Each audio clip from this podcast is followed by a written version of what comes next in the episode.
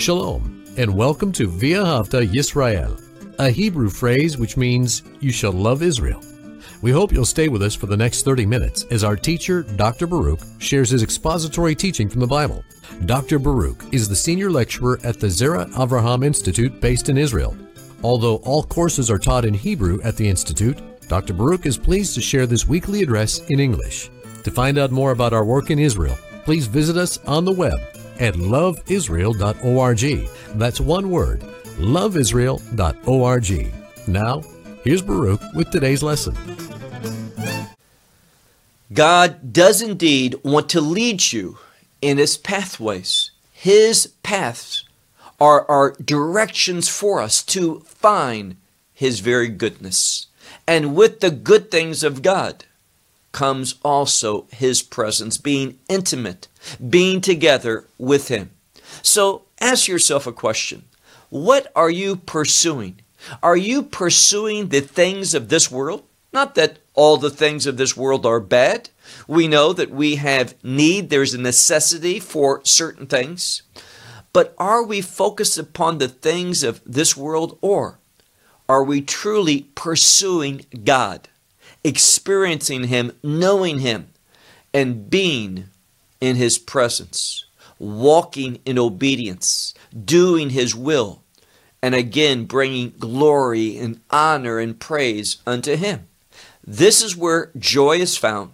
And we see today in our study that there's that close relationship between being in God's will and being able to do God's will. In other words, nothing good is going to happen in your life.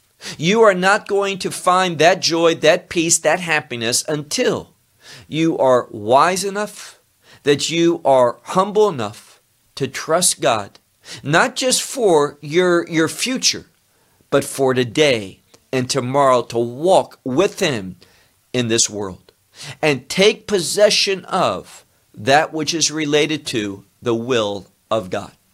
Well, take out your Bible. Last week we began a new book, the study of the book of Joshua. And we see how foundational this book of law was to Joshua and him walking in obedience and according to God's purpose for his life. And now we see a connection between the Word of God and taking possession of the things of God, being in the will of God. And foundational to all of this is the land. Biblically speaking, there is that connection between the land of Israel and the will of God. It's only when the people are in the land are they able to carry out those things that are related to His will. And before we even begin in our study, we need to ask ourselves a question, and that is Am I committed to the will of God? Do I want to be used to accomplish the purposes of God? Am I desiring to be used by God to bless others, to manifest God's character to them? This is where true spiritual maturity is seen. When we say, Yes, I want to be used by God, I want to be a blessing to others, I want my life to help, to assist others, that they might know the very goodness of the one true living God and we can only know that God through his only begotten Son, the Son of God, Messiah Yeshua, Jesus Christ. Look with me to where we left off last week, Joshua, the verse chapter, and we're going to begin in verse 10. Joshua chapter 1 and verse verse 10. And Yehoshua, the biblical way of saying Joshua, Yehoshua commanded the, the officers. Now, in modern Hebrew, this is the word for a police officer. It's one that is in charge of security. And here's what's so neat, according to, to my understanding of the Word of God.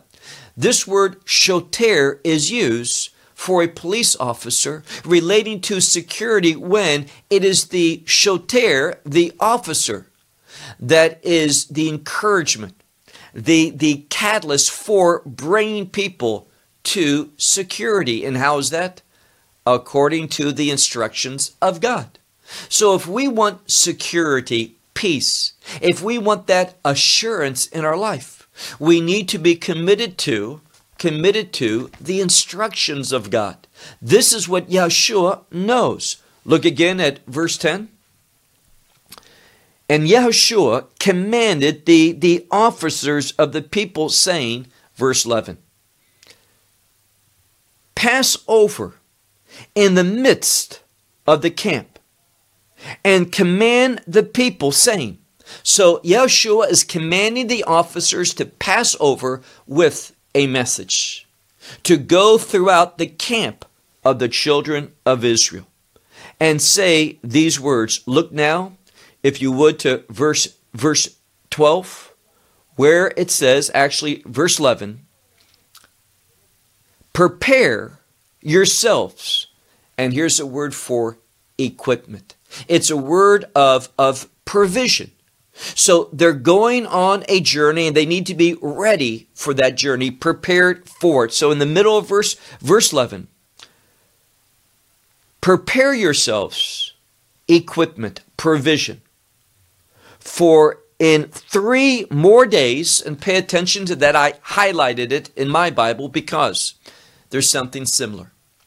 When Moses brought the people to Mount Sinai, God revealed to him, and Moses shared this with the people, that in three more days, that God's going to do something. There's going to be revelation.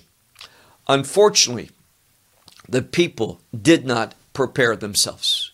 And now there's another opportunity for the people to hear and obey, to take God's instruction and apply it to their life in order that they might enter in to the will of God.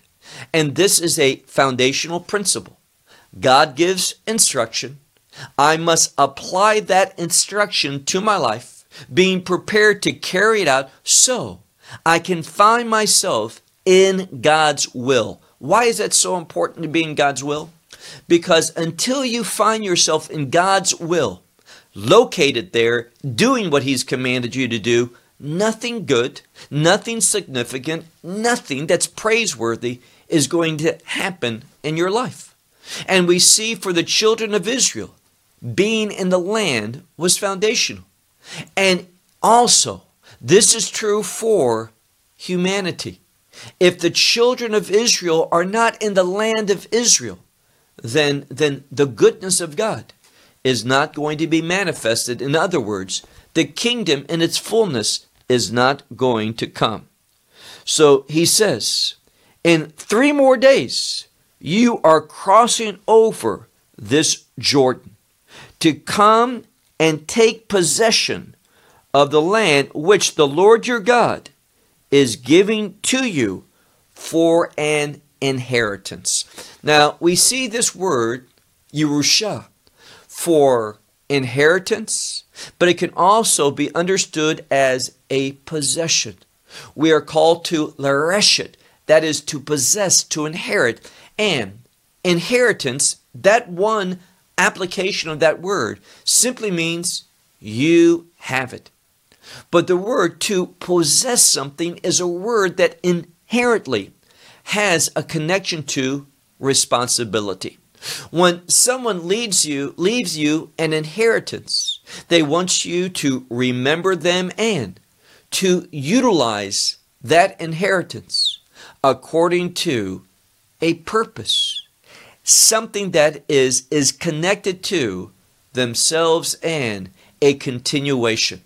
And now we see that the people of God, the children of Israel, are called to receive that inheritance. It's a possession that comes with responsibility that has a divine purpose.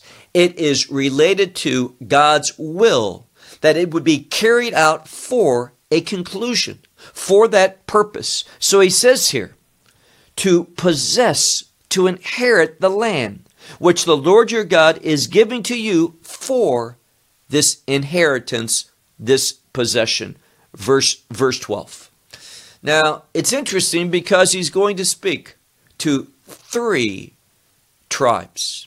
Now let's let's find out who they are, and then we'll talk a little bit about them. He says in verse 12, to the the Reubenites, we might say, and to the Gadites, and then we have the half tribe of Manasseh. So these three tribes, we might say, two and a half tribes that, that God is speaking to. Now, what is he emphasizing? Commitment. I just shared with you that this word, Yerusha, has responsibility, expectations upon it. And what is the biblical foundation for seeing that? Well, in the very next next section, we see that God is speaking about responsibility. That that one receives, but with this receiving, taking possession, this inheritance comes a, a requirement, a responsibility. So look again at, at our text, verse verse 12. And two, we might say, those of the tribe of Reuben, those of the tribe of, of Gad, and those that are part of the half tribe of Manasseh. Yeshua said, and he spoke these things, saying, verse 13. Another very important word, the word for remembering. Now, this word to remember, I've shared this many, many times. Biblically speaking, there's a connection between the concept of remembering and the covenant. When we live faithfully, we are going to be living out our life in remembrance of the covenant. Those promises that give us hope, that, that produces endurance and perseverance so that we will overcome those attacks and the obstacles of the enemy. But, but also, those things that God tells us is so that we can also have the right focus, realize our responsibilities, our responsibilities to God. So once more he says, remember the word. Now, this word, devar, can be word or thing. Remember this matter, is what he's saying. But it was a word spoken to them. So remember the word which commanded you, Moses, the servant of the Lord, saying, The Lord your God, he is giving rest unto you. Now, notice this rest. What a wonderful word. I have mentioned that this word rest, minucha, is connected to the kingdom. Let's be more precise. This word for rest is, is connected to the kingdom experience. Now, here, when it says, I'm giving rest to you, it's in the form of a noun.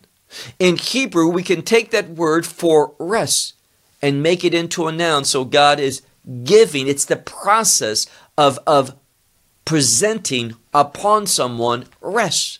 Now, it's hard for us to say that in English. So the Lord your God is, is presenting before you rest. How has he done that? And he will give to you the land, this land.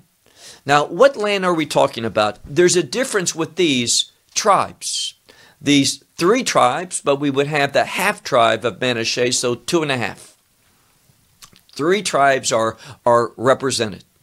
And it's Reuben, Gad, and the half tribe of Manasseh. And what we learned here is this the land east of the Jordan River. It was very, very uh, uh, proper for what they did for their cattle and such. So they liked that land and they weren't really interested in leaving it. They saw it was good, it was proper, it was fitting for, for their lifestyle. So they beseech Moses that they could stay there, that this could be part of the inheritance. Now, this has big time spiritual implications. Why? Because we know that the land of promise is just not, not west of the Jordan River, but it goes east as well. So, this land east of the Jordan is important because It shows a future fulfillment for God expanding the borders of Israel. But nevertheless, even though they were not going to cross the Jordan River to take possession of their inheritance, they were part of a larger people, the children of Israel. So Moses, he agreed on a condition. And of course, this condition was not Moses personally, but what he had heard from the Lord. Look now to verse 14. We read, Your, your wives, or we could make this very general, your women, your children, your cattle, they will dwell in the land which he gave to you. This is Moses. Moses said, okay, that Moses, uh, for God is the implication, gave to you on the other side of the Jordan. But he says, nevertheless, even though Moses gave you that land, it was with a condition. And what was that? Now look at the middle of verse 14. Ve'atem, which means, but you, you shall pass over. You have to cross over the Jordan. And you need to do so, chamushim, meaning armed. This is a term, chamushim, for, for being ready for battle. So there is a, a seda, that is that possession, that equipment that, that you need for a journey, but also there's additional provision, equipment that you need for a battle. So it's just not the, the supplies that, that all the children of Israel needs to cross over, but it's also relevant that they are called to be armed for battle, that they're going to, to encounter the enemy. And this is significant because the enemy does not want the Jewish people in the land. And we need to hear that carefully. The enemy does not want the Jewish people in the land. That's why it's still even today controversial. This is why Islam is so opposed to the nation of Israel and Jewish people being in the land. Sometimes Islamic leaders will say, We have no problem with the Jewish people. But when they are in the land, this brings about war. Why? Because Islam is in conflict with the purposes of God. Islam is not a religion. Islam is a political movement that masquerades as a religion. They have no true religion. Why do I say that? Well, what, what wonderful institutions of, of charity, of hospitals, of orphanages, what, what wonderful institutions do you see thriving from Islamic community? None whatsoever. Their financial possessions go for hate and killing. This is what we see in reality. It is not politically correct, but nevertheless, this is a fact. They don't want, and the world does not want, Jewish people dwelling in the land of Israel. So what? God commands it. And therefore, Moses, he told the, the, the two and a half tribes, you can possess this land. You can, can receive it from God. But you have to pass over. And you have to do so ready for war, uh, armed before your brethren all your mighty uh, soldiers, and you shall help them. So they required, they don't have to live in, in that land of Canaan on the other side, the western side of the, the Jordan River, but they have to fight for their brethren to take possession of it as they were assisted in taking possession of the land that they dwell in. Now look at verse 15. Until the Lord gives rest to your brethren as he's done for you. So there's an equality. What it teaches us is this that these two and a half tribes Reuben, Gad, and the half tribe Manasseh, they cannot uh, uh, be removed from the children of Israel simply because they're on they're on the eastern side of the Jordan River. Now, why is it the half tribe of Manasseh? Because in order to maintain this connection with those on the western side, there was the splitting up of the tribe of Manasseh, half on the east, half on the west. So there's this connection that, that these two and a half tribes would not ever want to be separated from their brethren. So they had a common requirement, a common responsibility. All of them had to work to take possession of the land of Canaan. And he says in verse 15, until which the Lord will give rest. Rest is related to dwelling in the land and taking possession of it for your brethren as you, and that they shall possess also they the land which the Lord your God is giving to them. Now, it's only after they take possession of it that the battle has been won, the enemy's been defeated. Only then, he says, look now at the end of, of verse, or really the middle of verse 15, where it says, Then you shall return to the land of your inheritance, and you shall take possession of it, which Moses gave to you what Moses? The servant of the Lord. On the other side of the Jordan. And then we have that expression, Mizrach ha-Shamash. Now, usually in, in modern Hebrew, we always say Shemesh, for sun. But, but in the Tanakh, frequently we say Shamash instead of Shemesh. But it's referring to, when it says here, the, the east of the sun. It's talking about simply on the place where the sun rises up towards the east. So he says, You, you can only take possession of this land on the east of the Jordan, towards the rising of the sun, only after your brothers are fully in possession of the land that God has promised to them. Now, what this is teaching us, and there's no disagreement about it, no debate, and that is this that the land has to be seen as a unit. The tribes of Israel must be seen as a unit. And there needs to be unity in the purposes of God. And God is going to bring that about in the last days. The same enemy is attacking today the Jewish people living in the land. Verse 16. Now, notice how these two and a half tribes responded. Verse 16. They answered Yeshua, saying, All which you have commanded us, we will do. And all what, all where you send us, we will go. So they're coming before Yeshua in total submissiveness.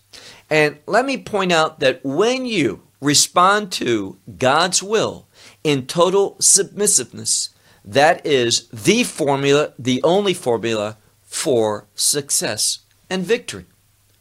These two and a half tribes pledging loyalty, pledging obedience to the instructions of God.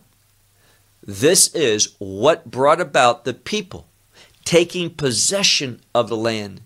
That is, entering into the will of God and with the potential to be used by God. Verse, verse 17.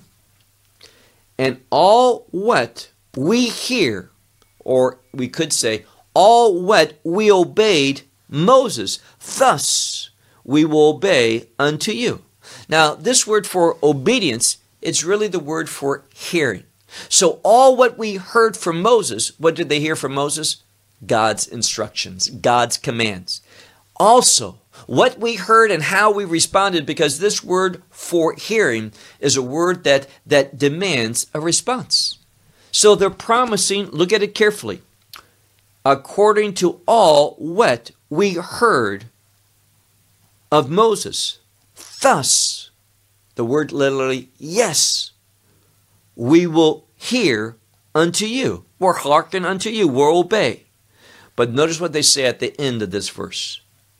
Rach Hashem Elohecha imach. There's only one thing that we want, and that's this. Only that the Lord your God shall be with you. Now, this is a, a Hebrew idiom that, that speaks about encouragement. They're saying, we only want one thing you be with God, that God is with you. How do you find God in your presence? Or how are you in the presence of God? Very simply, through doing His will. So they're saying, we are supportive of you, but you as well. All we require, you be with God. God is with you and you speak His word, just as He was with Moses. That's all we want God to be with you. Verse 18. And every man which rebels, rebels against your mouth. Now, this is an idiom as well. Rebelling against your mouth, meaning rebelling against what comes forth from your mouth. And that is, very simply, the words, what you speak. Now, notice, obedience brings about wonderful things. Obedience brings about the fulfillment of God's will. We can say it again. Obedience brings about the fulfillment of the promises of God, the blessings of God. Obedience does. So the people are encouraging Yehoshua. We just want God to, to be with you, and we're going to kind of up the ante. We're going to show you what type of people are we. Because they say, last verse, verse 18, every man, every person, everyone who rebels against your mouth and will not listen to your, your words, to all what you command us. Now, notice this. These are some pretty specific words that have marvelous implications. Again, everyone, doesn't matter who, who rebels against your mouth, what you say, and does not listen, everyone who will not listen to your words, to all which you command, there's only one law for that, and it's a word you must. He shall die. Now, why is that there? To teach us something. Those who are rebellious bring death upon themselves. Oh, disobeying God is a death sentence. And we need to see that for every aspect of our life. Now, does that mean that when we disobey God, God's going to strike us dead? No. But when we disobey God, it can bring about the death of relationships, the death of a business, a death of a friendship, a marriage, whatever it might be. This is serious. When we rebel, rebelliousness is a, a outcome or brings an outcome of death to whomever. Notice it says, according to all. Doesn't matter who it is. This is going to be the outcome. And then this is the fourth time we see this expression.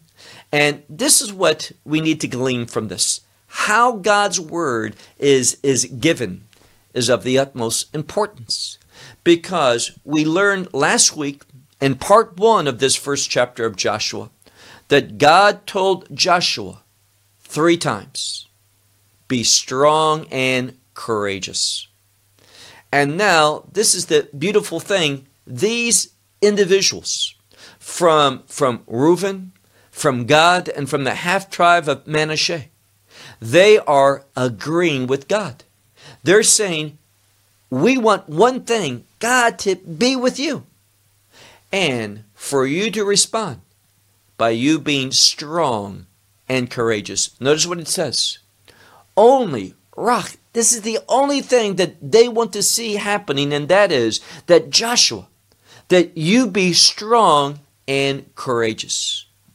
That means you lead the people in the things of God. And what does it require to be strong and courageous? That the Word of God does not depart from your mouth. Now, notice the connection. They're saying anyone who rebels against what comes forth from your mouth, that one shall die. And if we look last week, what did God say? Don't let this, this revelation, this, this book of the law of Moses depart from your mouth. When we depart from the instruction of God, we are inviting death to come. We are choosing death. This is what God's revealing.